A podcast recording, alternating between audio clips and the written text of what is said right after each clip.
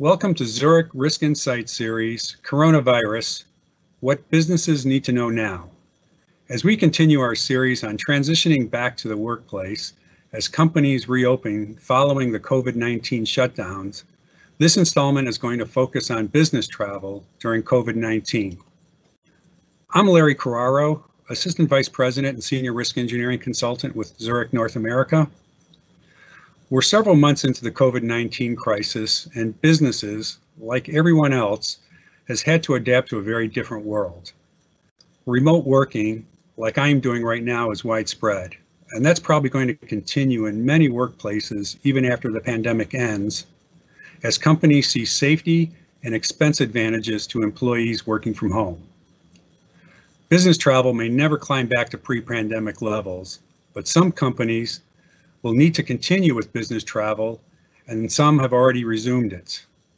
But the pandemic isn't going away anytime soon.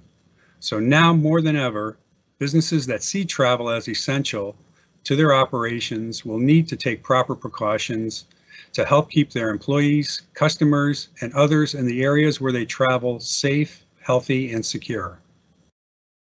So, in considering business travel during these challenging times, let's first look at general COVID-19 safety guidelines to follow, whether you're traveling by air or by car, or whether you're staying at a hotel or not. You should always follow the most up-to-date business travel guidelines from your company, as well as the CDC and other medical authorities or government agencies. Our Canadian audience should check with the Public Health Agency of Canada and other relevant authorities and agencies. If traveling internationally, whether by air, sea, or driving, check the US State Department or Government of Canada website for travel advisories or restrictions. Advisories and restrictions can change quickly depending on where you are going. On the same note, consult those government agencies to see if there are restrictions on non-essential travel and what they define as non-essential travel. There may also be a required quarantine period when entering other countries. Of course, comply with physical distancing requirements and reduce contact with shared surfaces whenever possible. Bring your own personal protective equipment. Don't assume it will be provided, and be diligent about using it when required or strongly recommended. We are all pretty familiar with proper masks or face coverings at this point, but some locations may also demand wearing protective gloves or other PPE. Stay educated on what PPE you need wherever you are traveling. We hear it all the time, but in this crisis, it bears repeating. Wash your hands frequently, especially after contacting some common touch points, and use hand sanitizer whenever hand washing is not possible. Now let's talk about safety specific to the type of transportation. Let's address air travel first. Arguably, this is the riskiest way to travel during the pandemic, with the combination of crowds in airports and the confined spaces on planes, increasing the chances of spreading the virus. But if you must fly, there are steps to take to help you reduce the risks. Be familiar with and follow all airline requirements. Know the guidelines of a specific airline ahead of time can help cut down on points of contact you can avoid if you don't need to stop and ask questions. Take advantage of the many online tools and mobile device apps available to you, including online reservation systems, online check-in tools, online tools to select and confirm your seat assignment to maximize physical distancing if possible. And if allowed, scan your own boarding pass using your mobile device. Wear a mask or face covering whenever indoors at the airport and on board the plane. Avoid touch points whenever possible. For baggage check-in, when available, use self-service check-in kiosks to minimize interactions with airline staff. Follow all TSA, CATSA protocols that agents may have in place for minimizing contact. If none are established, Check with the people in front and back of you in line to see if you can accommodate physical distancing.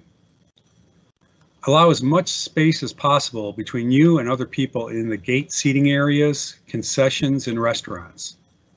Avoid using public restrooms if you can. I realize that may be impossible, so if you do use a public restroom, follow thorough hand washing methods and allow as much space between you and others as possible.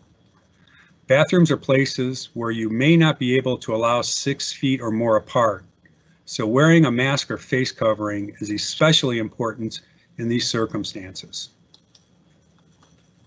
Once you're on the plane, use sanitizing wipes to clean the surfaces at your seat.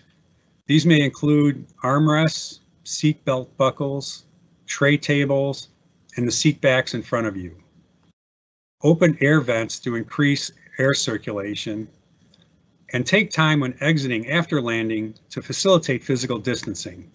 Don't cause needless proximity to your fellow passengers in a rush to get off the plane. Now, let's talk about traveling by car.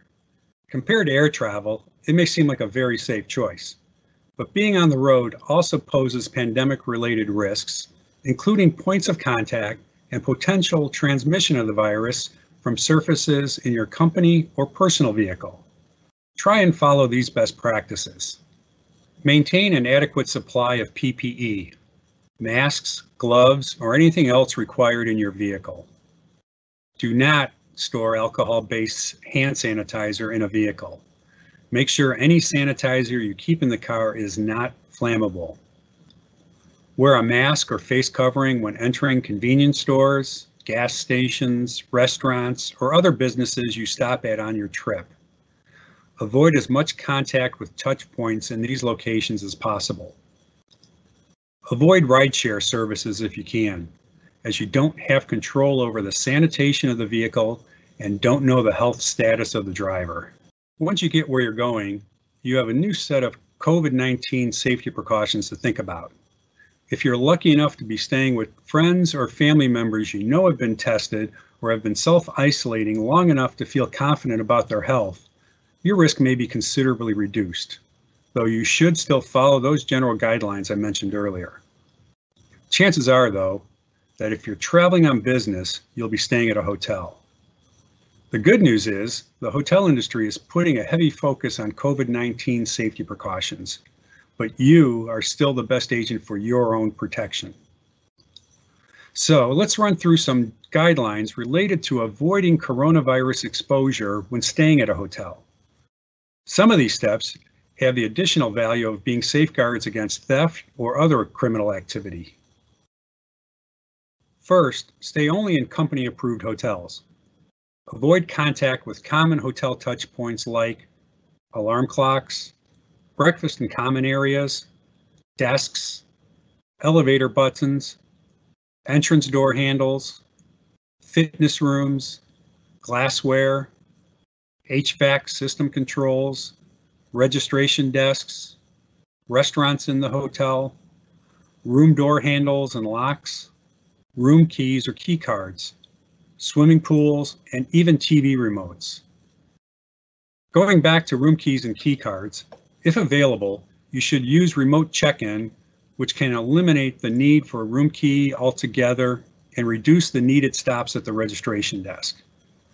If a key or card is needed, keep it with you at all times and do not display your room key in public.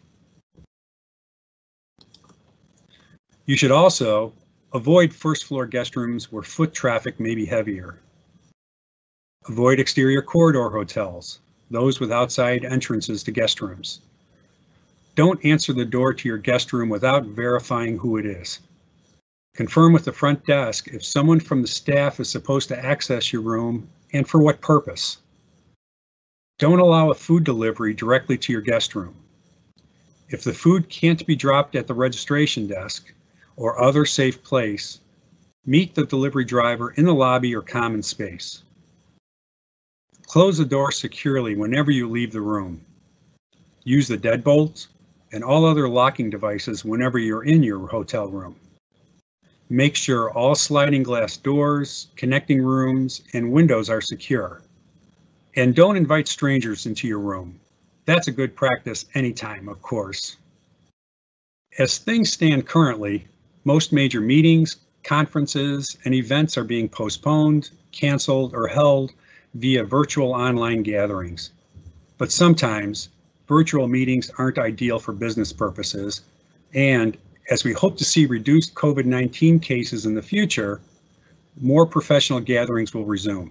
Guidelines on in-person business gatherings may vary based on individual state, province, or city orders or recommendations, and those can shift with the developments about COVID-19 cases and the number of hospitalizations in different regions.